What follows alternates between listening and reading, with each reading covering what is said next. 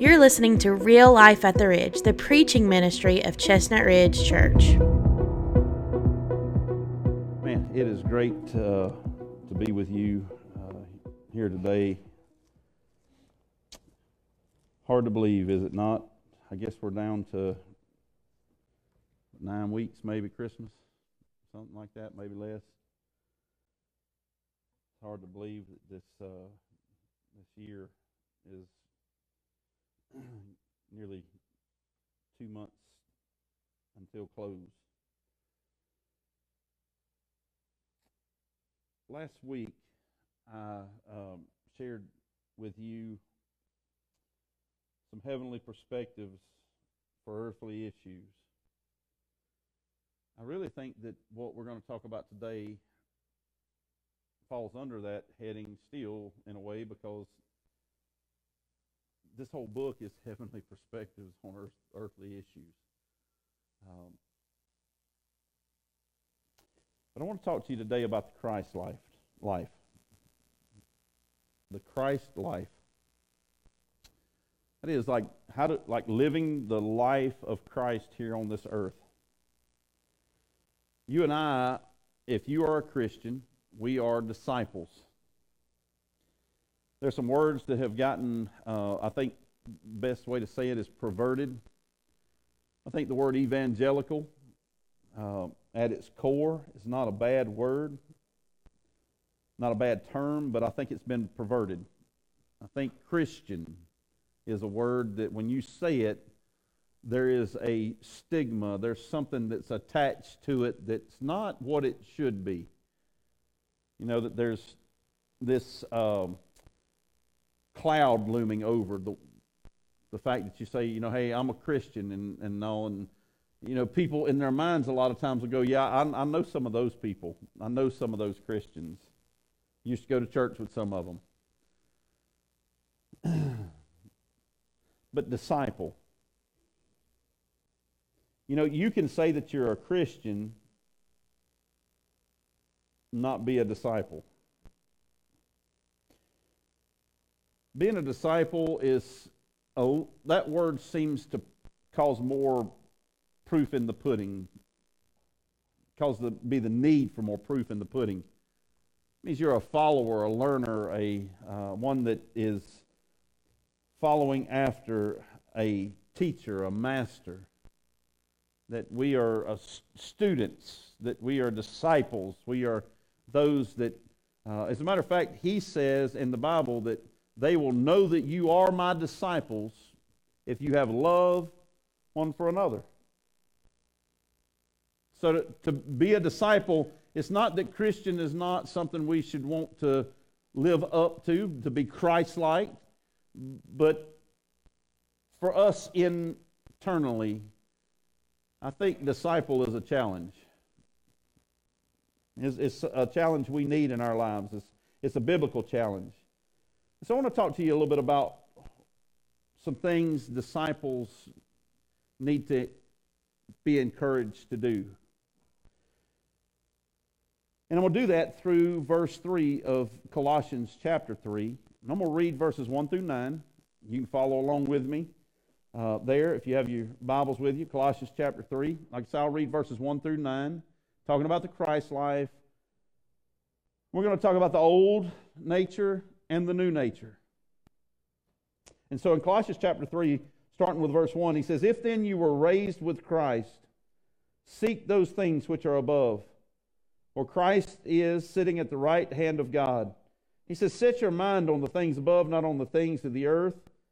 For you died, and your life is hidden with Christ in God. When Christ, who is our life, appears, then you also will appear with him in glory. Therefore, put to death your members which are on the earth fornication, uncleanness, passions, evil desires, and covetousness, which is idolatry. Because of these things, the wrath of God is coming upon the sons of disobedience. In verse 7, in which you once, you yourselves once walked when you lived in them. But now you yourselves are to put off all these anger and wrath and malice and blasphemy, filthy language out of your mouth And finally, verse 9 do not, be, do not lie to one another, since you have put off the old man with his deeds. And so we, we notice in the text that there is this idea not only are there two different places, there is there's heaven and there is earth, and they are starkly different. We talked about that last week. There's nothing in heaven that's wrong. And the only thing on earth that's right is, well, we can't have anything right on earth without heaven. But then there's two different, I don't want to, I almost said us's. there's two different men, two different women. There's the old man and the new man. And there's a death that is going to happen and a death that can happen. And so when we look at it, I want you to first take on the idea that disciples must let the old man go.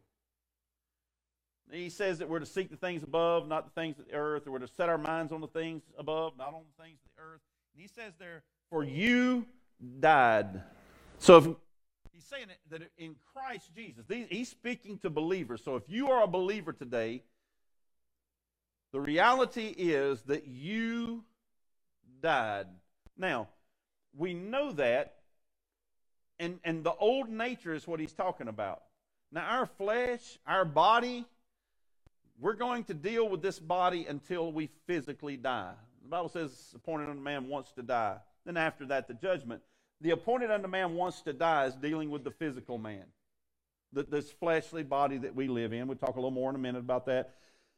But then there's that second death. There's that de- spiritual death that, that everybody has to pay, not, uh, that they have to pay the penalty for. There, there is no escaping that. And so I want to, before I run too far, I want to throw a few scriptures out to you. In John chapter 12, 24, it says, Truly, truly, I say to you, unless a grain of wheat falls into the earth and dies, it remains alone. But if it dies, it bears much fruit. Galatians 6, 14, But far be it from me to boast except in the cross of our Lord Jesus Christ, by which the world has been crucified to me and I to the world. The, he gives that idea of the, the crucified life, the life in Christ, the, the death of the old man, the living of the new man, that, that his old man is dead because it desires earthly things. Luke 4 26. If anyone comes to me and does not hate his own father and mother and his wife and children and brothers and sisters, yes, even his own life, he cannot be my disciple. Matthew 10 38. And Whoever does not take his cross and follow me is not worthy to come after me. And when, when you think of this idea of letting things go, my, my mind as a pastor goes to the bedside of people that are fixing to leave out of this world. They're, they're at the, that deathbed experience. On more than one occasion, I have heard a phrase, and, and I tend to pick up on things. If I hear something once, it really does not stick. But then if I hear things repeated, it's like this is a trend that people actually must believe that they. So I, I mark those down, and naturally I compare them to Scripture, and I've heard these words a lot by the bedside of people that are fixing to pass away. Maybe grandma, maybe mom, maybe maybe uh, dad or papa or whoever most of the time when it is somebody that is older. The family's gathered around, and somebody may say these words You need to let them go. You know, they're, they're just holding on for you. You need to let them go. now, I'm not trying to be ugly with those words, but I have to, I'm kind of sarcastic when it comes to times like that or things like that sometimes. And so I think if I was by my mom's side and if she was on at the end of life or my dad or you know somebody like that and somebody said, "Honey, you just need to let them go." My natural inclination as the Christian that I am would be to turn and say, "I never had them to begin with. Belong to him." But that sentiment that, that we are to prepare ourselves to separate from them. You with me? I think it has a, an idea there that we could look at and maybe help understand the fact that we need to let the old man go. We need to prepare ourselves that every day of our lives we are to let that man be crucified. Let that man die to this world. Disciples must let the old man go with his passion for pleasure. Do you, you realize that we do have, in our flesh, we do struggle with a passion for pleasure? Yesterday, I went to Cleveland Mall. Not something I do but a lot to start with, but I went by myself, and that is even more rare.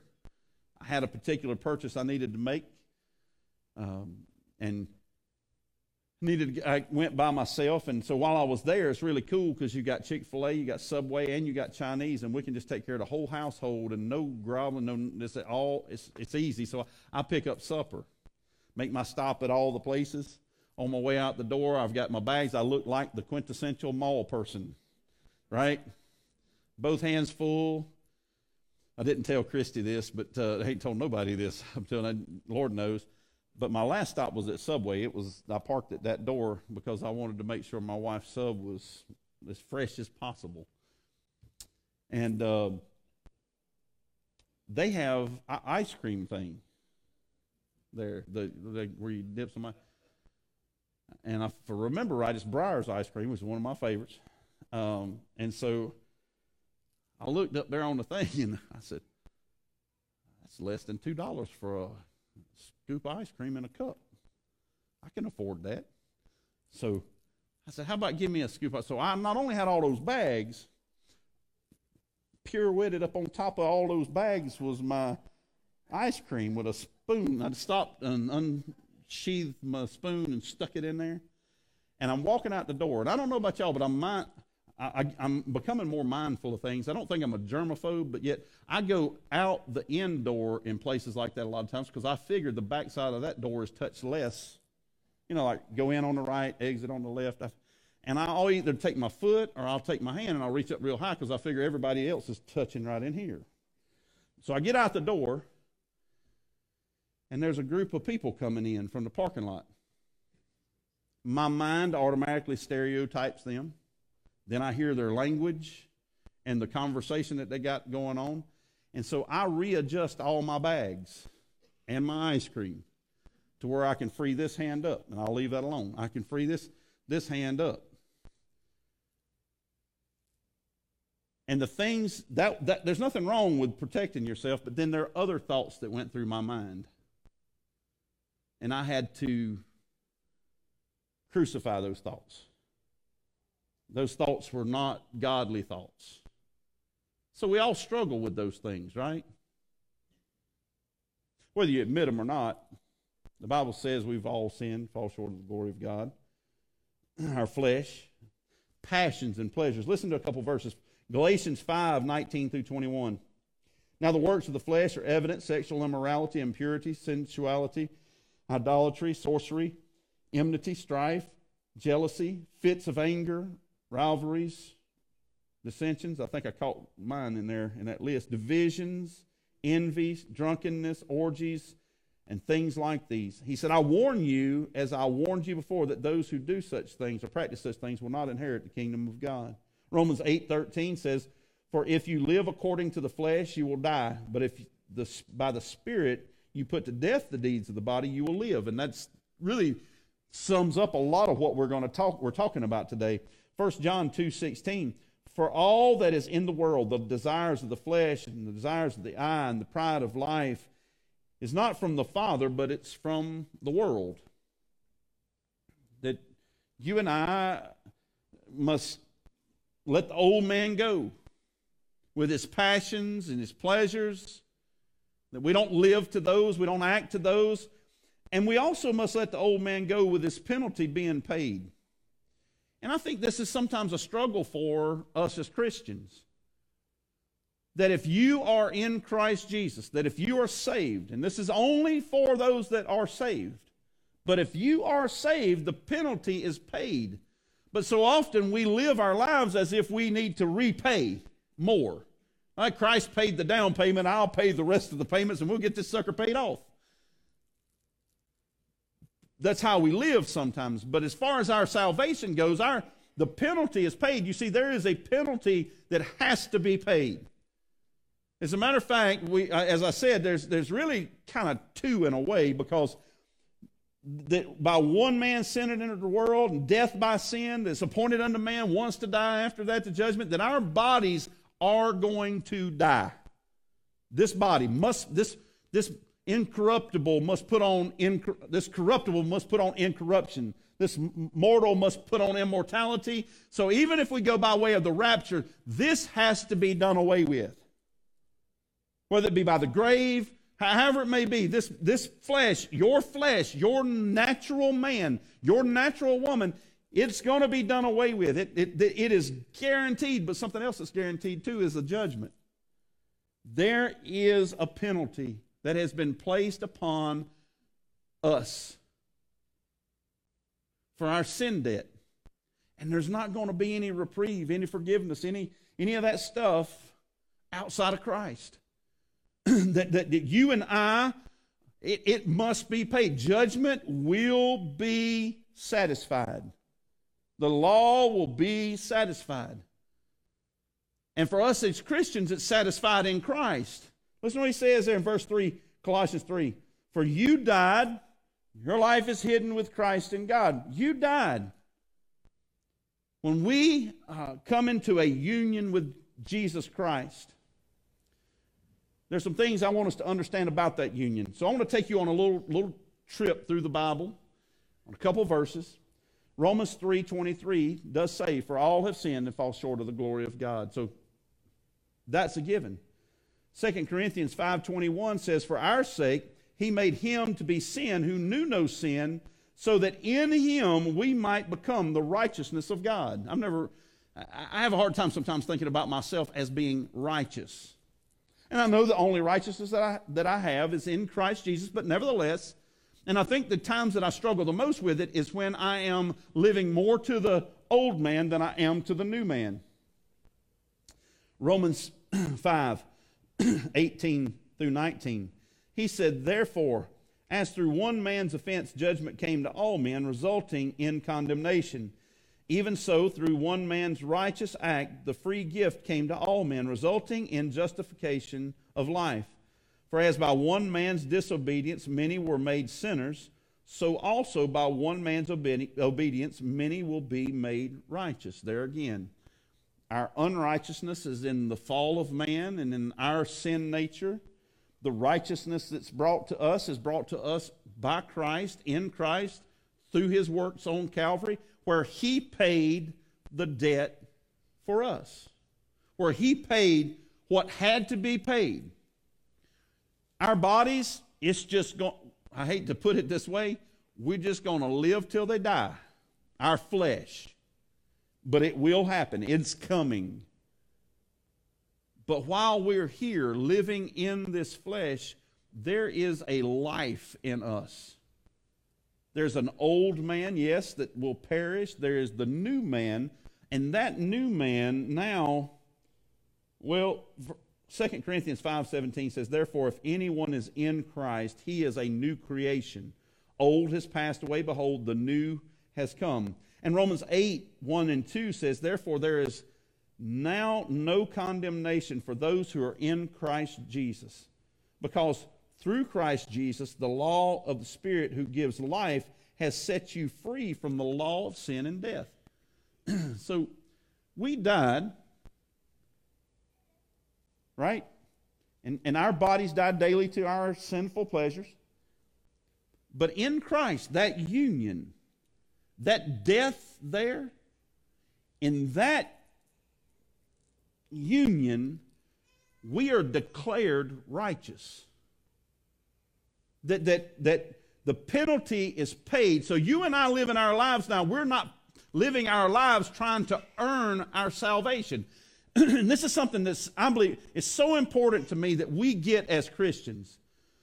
because so many times people, even well meaning Christians, feel as if they have got to earn some kind of justification before God, as if God will not let me in. God will not let me be his child. God will not let me be a part of the family. God's not going to let me live in heaven forever and ever with him unless I finish paying this debt. Unless I get it right. But the Bible does not teach that. The Bible teaches this that the only way you ever come to God to begin with is if, is if the Father draws you and that Christ has all of the ones that the Father has drawn to him. And he says, and I have in no way lost any. I'll bring them all with me at your appearing. That, that, that he has us. We don't have him. When Hannah was much smaller, I did an illustration one time when the church was facing the other direction and I asked her to come up, and off of the same level, I, I got a hold of her and asked her to get a hold of me by the, by the arm, and I just lifted her up. And I asked the church, I asked, I said, Does she have me or do I have her? And I said, Just, honey, just let go.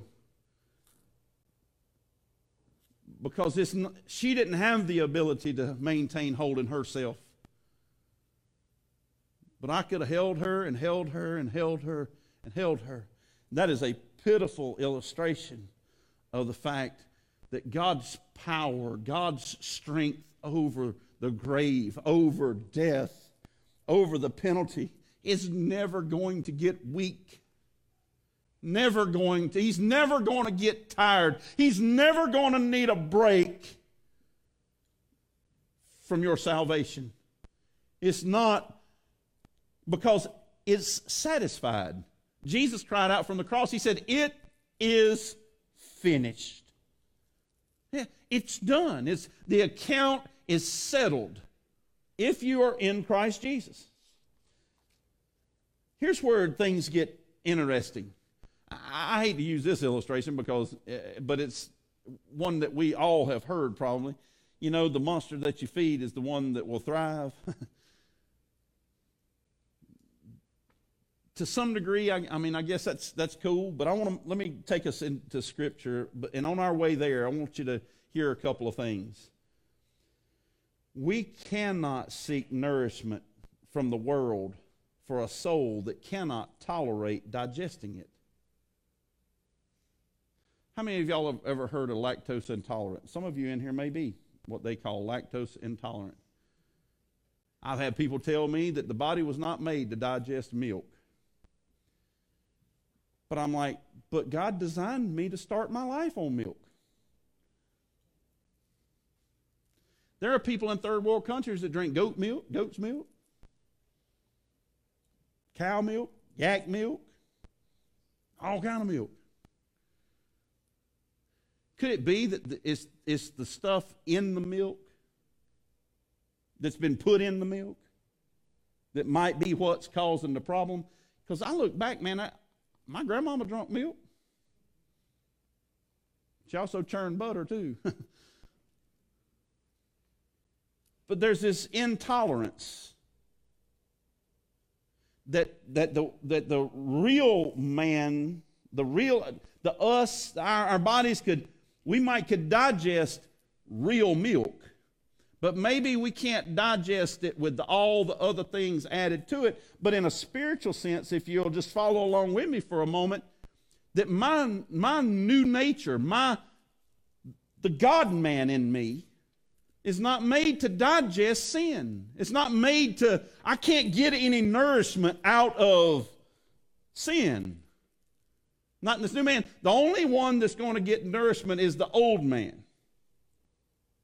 A.W. Tozer says those who seek the deeper life and those who, who want the riches that are in Christ Jesus seek no place, no wealth, no thing, only Christ.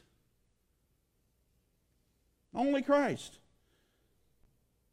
And so maybe, just maybe, the idea that the Bible is trying to get across to us is, is actually true. that you and I can't live, we can't thrive unless we get the nourishment that the new man needs, and the new man needs righteousness. the disciples must not only let the old man go, we must let the new man thrive. We need to let the new man th- thrive. And, and, and please bear with my analogy, but Christians in Christ, in the, in the sense of the spiritual realm, we ought to walk around 10 foot tall and bulletproof. We, we, ought to, we ought to be, why? Because what is going to happen regardless, out of everything that we know, is this body is going to decay. This body will die. That's why the Bible tells us that we are not to fear him who can only take this mortal life. We are to fear him and can take our souls, cast them off away from him in eternal punishment. But see, we walk around, I think, so often fearful of losing our mortal lives and this world. Because we tend to, even as Christians, we can tend to be too clingy to the things of this world. We want freedom from things. We're constantly searching. We want to be free. We want to be free from debt. Everybody wants a house that's paid for. That's a that's one of those things. You'll be you'll have it made. Right? And I know I've repeated these things over the years so much, but honestly, it's really not complicated when you think about it. Is that not a goal that we you, you're gonna you will have achieved this peace when you have a house that's paid for. Is that not? Come on. Is that honestly? That's that's a that's a goal. We need good health insurance because these bodies are decaying. We got to be able to take care of them. Right? We we need to be able to go to the repair shop, and get things fixed because these bodies are decaying. We want a good retirement because We've been told we need to work 70 years, well, we need to live and work 70 years to prepare so that we can be at peace for about 10 or 15. We'll let that one sink in for a moment. But that's what we've been told. I don't even know if 70 is going to make it for my generation. I'm just waiting. There, there may not be one, but I won't get into that because y'all will call me going political. But, but, but I, I'm We've been told these things. Freedom. We want to be free so that we can say whatever we want to say, right? We want to be free that we can do whatever we want to do. When the whole truth of the matter is that all of the things that we are talking about in that identity and even our flesh, it's going to go away and it's going to go away in a short time. I hate to break this to you, but eternity is a lot longer than now. Just by, just by a little bit. As a matter of fact, eternity, from what my understanding, it n- never ends. And so we're in a timeline here on this earth that we're, we're dealing with, but in God's mind, He does not deal with the timeline. He's an eternal being. You and I actually are eternal beings. We will live forever somewhere, away from God, separated in a place of judgment and torment, or we will be there with God in a place of His protection, His provision, His grace, His, and, and we will be free from this body because He's going to give us a new body. But until then, we must let the new man thrive with his identity immersed in Christ, his immersed identity you and I are to be immersed in Christ Jesus. Washed in the blood, you know, let others see Jesus in you. Keep telling the story, be faithful and true. Let others see Jesus in you. That, that, that we are to be hidden in Christ. That's what our verse says. For you died, and your life, this new life now, is hidden in Christ. Our old man, the sin penalty is paid for in the death of Christ. Now, as Christ is raised, you and I are raised also to newness of life. And you and I now live, or at least we should live, to the new man, feeding his appetite with the Word of God, and we should live 10 feet tall and bulletproof. Not worrying about trying to achieve the freedoms of this natural world, but seeking those which are to come, that you and I are to live thriving, hidden in Christ. Galatians 2:20, I have been crucified with Christ. It's not I who live, but it's Christ who lives within me. And the life that I now live, I live by faith in the Son of God who loved me and gave himself for me. 1 Corinthians 6 17, but whoever is united with the Lord is one with him in spirit. Did you hear that? That that union that you and I have in Christ Jesus is a union where we are united with Christ Jesus. We are made one with him. We are joint heirs with Jesus Christ. We are co laborers with him. We, we, when other people look at us, the idea is that they see nothing but Christ. They don't see us. But so often we want to hold on to our identity because it feeds that flesh. But then there's this problem. We get an upset stomach because we get some stuff that we're eating, we're taking in, and it just turns our spiritual stomach upside down because we're not made to digest that. And I, I call that conviction. That, that that's just not who we are, but we are to be not seeking the things of this world, but seek the things that are above, setting our mind on the things uh, above and not on the things of the earth. For you died, and your life is now hidden with Christ.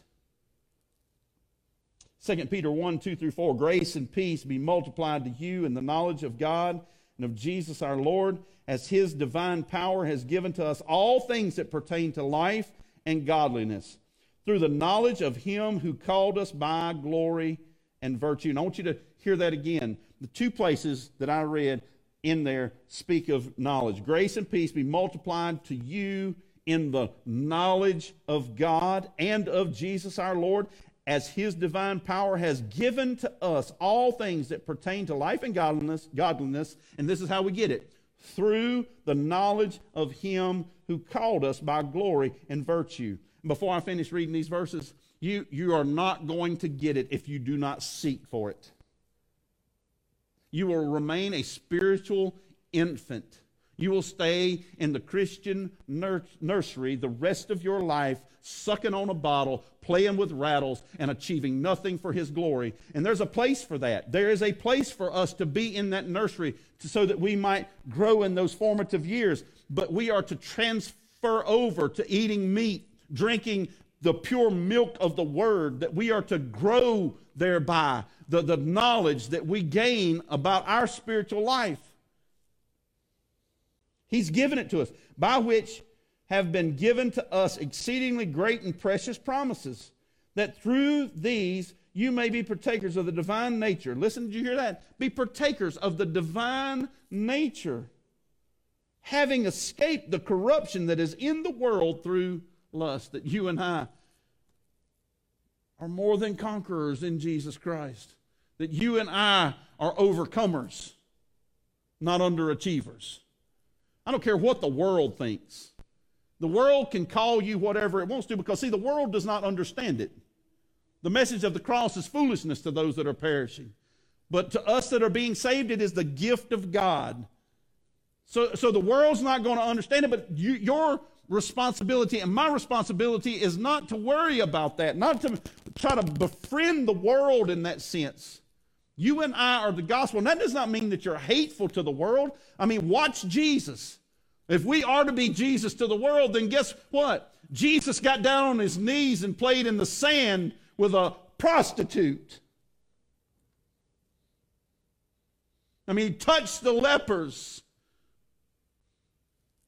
He, he, he reached to the hurting in the world with love and compassion, but never, ever, ever compromising the truth.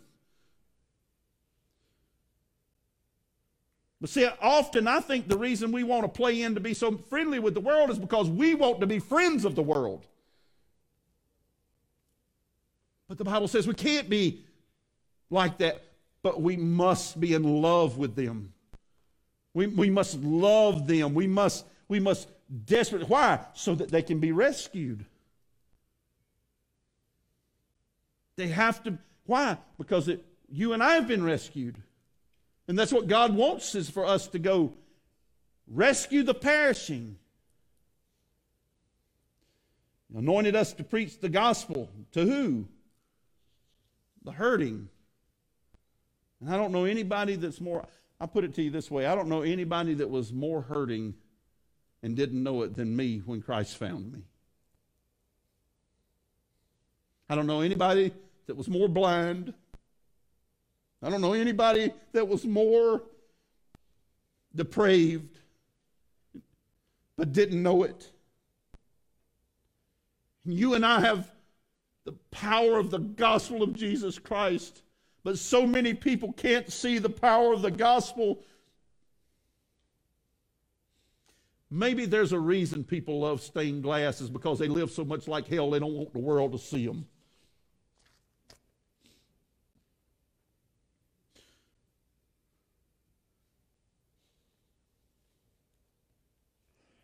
Disciples must let the new man thrive.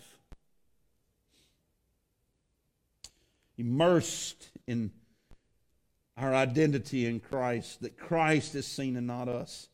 And we also must let the new man thrive with his imperishable inheritance.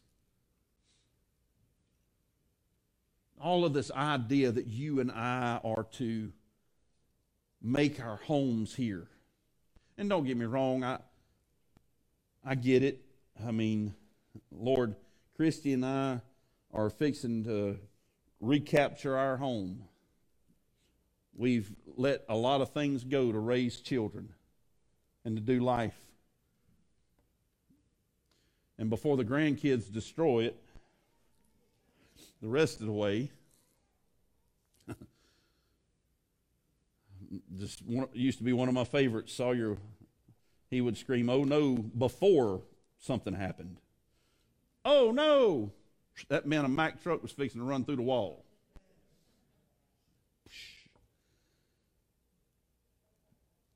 So, yeah, we're, we're going to try to preserve the house that we have to be able to live in it a little longer.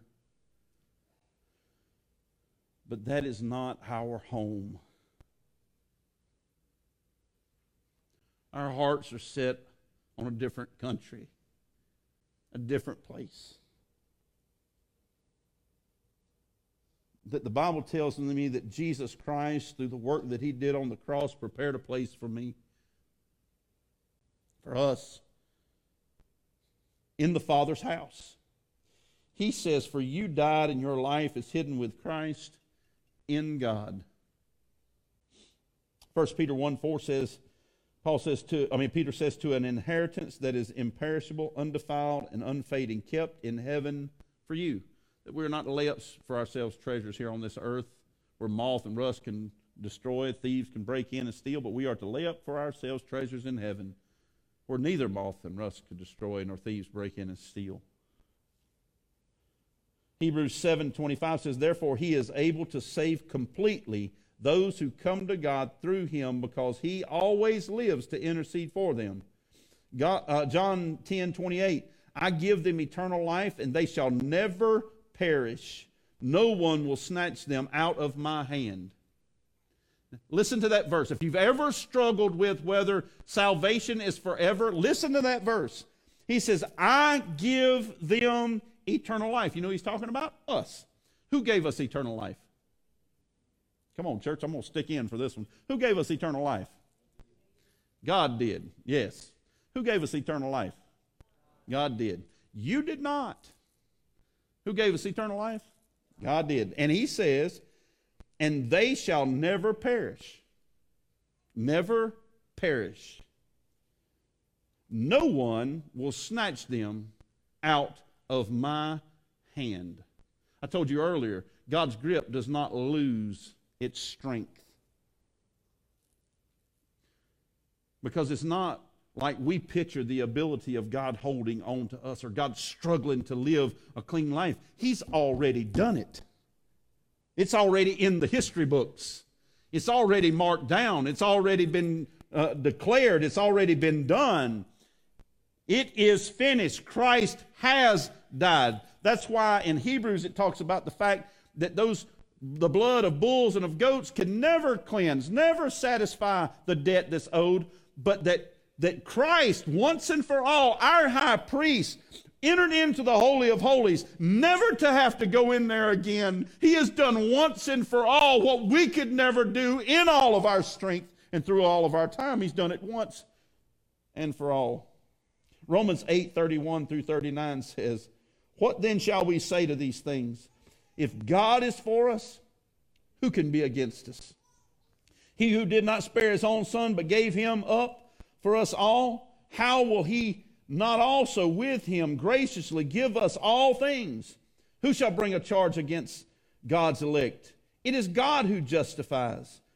Who is to condemn? Christ Jesus is the one who died. More than that, who was raised and who is at the right hand of God, who indeed is interceding for us. Who shall separate us from the love of Christ? Shall tribulation, distress, or persecution, or famine, or nakedness, or danger, or sword, as it is written, for your sakes, talking about for his sakes, we are being killed all the day long. We are regarded as sheep for the slaughter. Knowing all these things, we are more than conquerors through him who loved us. For I am persuaded that neither death, nor life, nor angels, nor principalities, nor things present, nor things to come, nor rulers, nor height, nor death, nor anything else in all of creation will be able to separate us from the love of God which is in Christ Jesus our Lord. There's nothing on this earth that can separate a disciple of Jesus Christ and you from the love of God which is in Christ. And you and I must live like that. We live immersed in the life of Jesus Christ here on this earth. We also live as people who are free. You know, I mentioned that freedom earlier. Everybody on this planet that is not secure in Jesus Christ is seeking that freedom. Just like I was, they didn't know where to look. You and I have to point the way. You and I have to be there. And what they do with it, that's God's business. But I'm telling you right now, if I can leave you with any encouragement, some days I do feel like the choices are few, just as she sung about. It's narrowed down. I mean, what, what am I going to do? But could it be that, no joke, that's God channeling your life to look at Him and see Him as the only answer? Even John on the island of Patmos,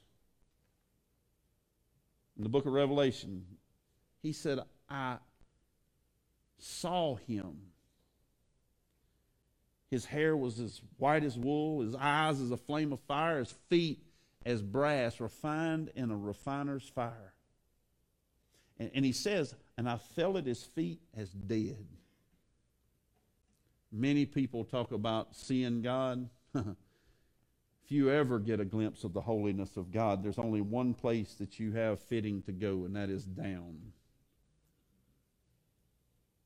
before him. And he fell at his feet as dead. But then John felt something on his shoulder. The Bible says that the hand of God touched him on his shoulder. And he said, John, get up. Don't be afraid. He said, I am the first and the last, the Alpha, the Omega, the beginning and the end. He said, And I have within my hands the keys to death and hell. And, and he's not going to lose them keys. Anybody that you have in your life that went by way of the grave, that was a Christian, saved by the precious blood of Jesus Christ, they're better now than they ever have been. I can't help stressing that enough. That they are completely free. And I'm sure that if they could give us some kind of return back this way, they would say, if you could see what I could see, you'd live a lot different than you live now. But I think God's given us enough.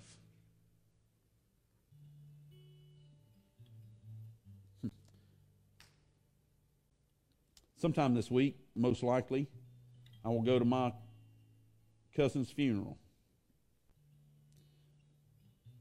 Just the other night, around 10 o'clock, Memphis, Tennessee. Cousin of mine that's in my generation about the closest to me outside of my brother growing up. Fought with battling with cancer issues and stuff, and then find his kidneys took a beating. Ten years ago, got a kidney transplant. It's less than a year between us. We used to joke around all the time on birthdays. Matter of fact, I texted him on his birthday this year. He, I would always joke, "You caught up with me," and then I'd leap ahead, and he'd catch up with me. We were the two oldest grandkids in that part of the family. Six years down to the next one's my brother and his brother, born, real close to the same age. Four years, around four years ago, I think it was, helped uh, officiate his brother's funeral. Cancer took his life at a young age. so I just say all that to say I understand that this life hurts. But I text his sister, they're only the only sibling left, my aunt and uncle, Jim and Carolyn Eady. They um, had two boys, Brian and Jamie and Ashley. Brian's gone on to be with the Lord now. Jamie's going on to be with the Lord. And Ashley lives in Jacksonville, Florida. Susie and Jamie lived in Memphis, Tennessee, but home is in Andrews, South Carolina, right on the side of the Black River. Spent many, many, many times with Jamie there on the Black River. if I remember correctly, they used to we skied a lot, but we took a skateboard one time, took the wheels off of it, put a fin off of a ski on it. I couldn't ski. I, I barely. I mean, I was lucky to swim, you know, and but he wanted to ski on that thing. They'd ski on boat paddles, barefooted, and all that stuff. I'm driving a driving a boat, pulling him. I ain't got no more business driving a boat back then than I had driving a car now. But I slung him a little too hard. There was some girls on a dock laying out out there, and he wanted to spray them, and I slung him a little too hard. He hit the dock, went across the top of them. we had some good times. we had some good times. And uh, but I texted his sister. She was on her way from Jacksonville. Susie and them are on their way from Memphis, and they're all yesterday, last night they were supposed to converge down in Andrews. She said, "Pray for us because it's going to be rough when we all get there." And I said, Yeah, I hate that life does not have a pause button or a rewind button. I said, But I'm going to tell you, God has a reunion, He has a plan. And I'm thankful. And I believe my, many of my family members are in that plan. Where are you at in this life? I'll ask you to stand with me. Where are you at in, in the, the, the grand scheme of things? Are you a Christian? And if you are, are you have you died to yourself? You you immersed in the life of Christ, living as if there's nothing in this world that could hold you, but all you want to do is serve the King, and, and you are in that sense bulletproof. Are you lost? If you were to die right now, if that was to be the story in your life, that maybe you got cancer, maybe you get in a car wreck, maybe whatever, but you leave out of here because, listen, death is no respecter of persons. It doesn't matter whether you're young or old. I've seen caskets this long and I've seen caskets longer. What you going to do when you die because there is no second chances, no, no, you know, reprieves, no begging, no borrowing. That's it. So the decision that you make now on this side will affect all of eternity. So are you saved? If you're not, is God drawing you to Himself today? To where you need to repent, believe, and follow. You repent of the fact that you're a sinner, separated from God because of your sin nature.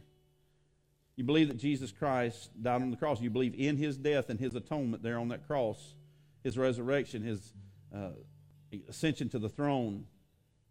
And you follow him now as the Lord of your life, as a disciple.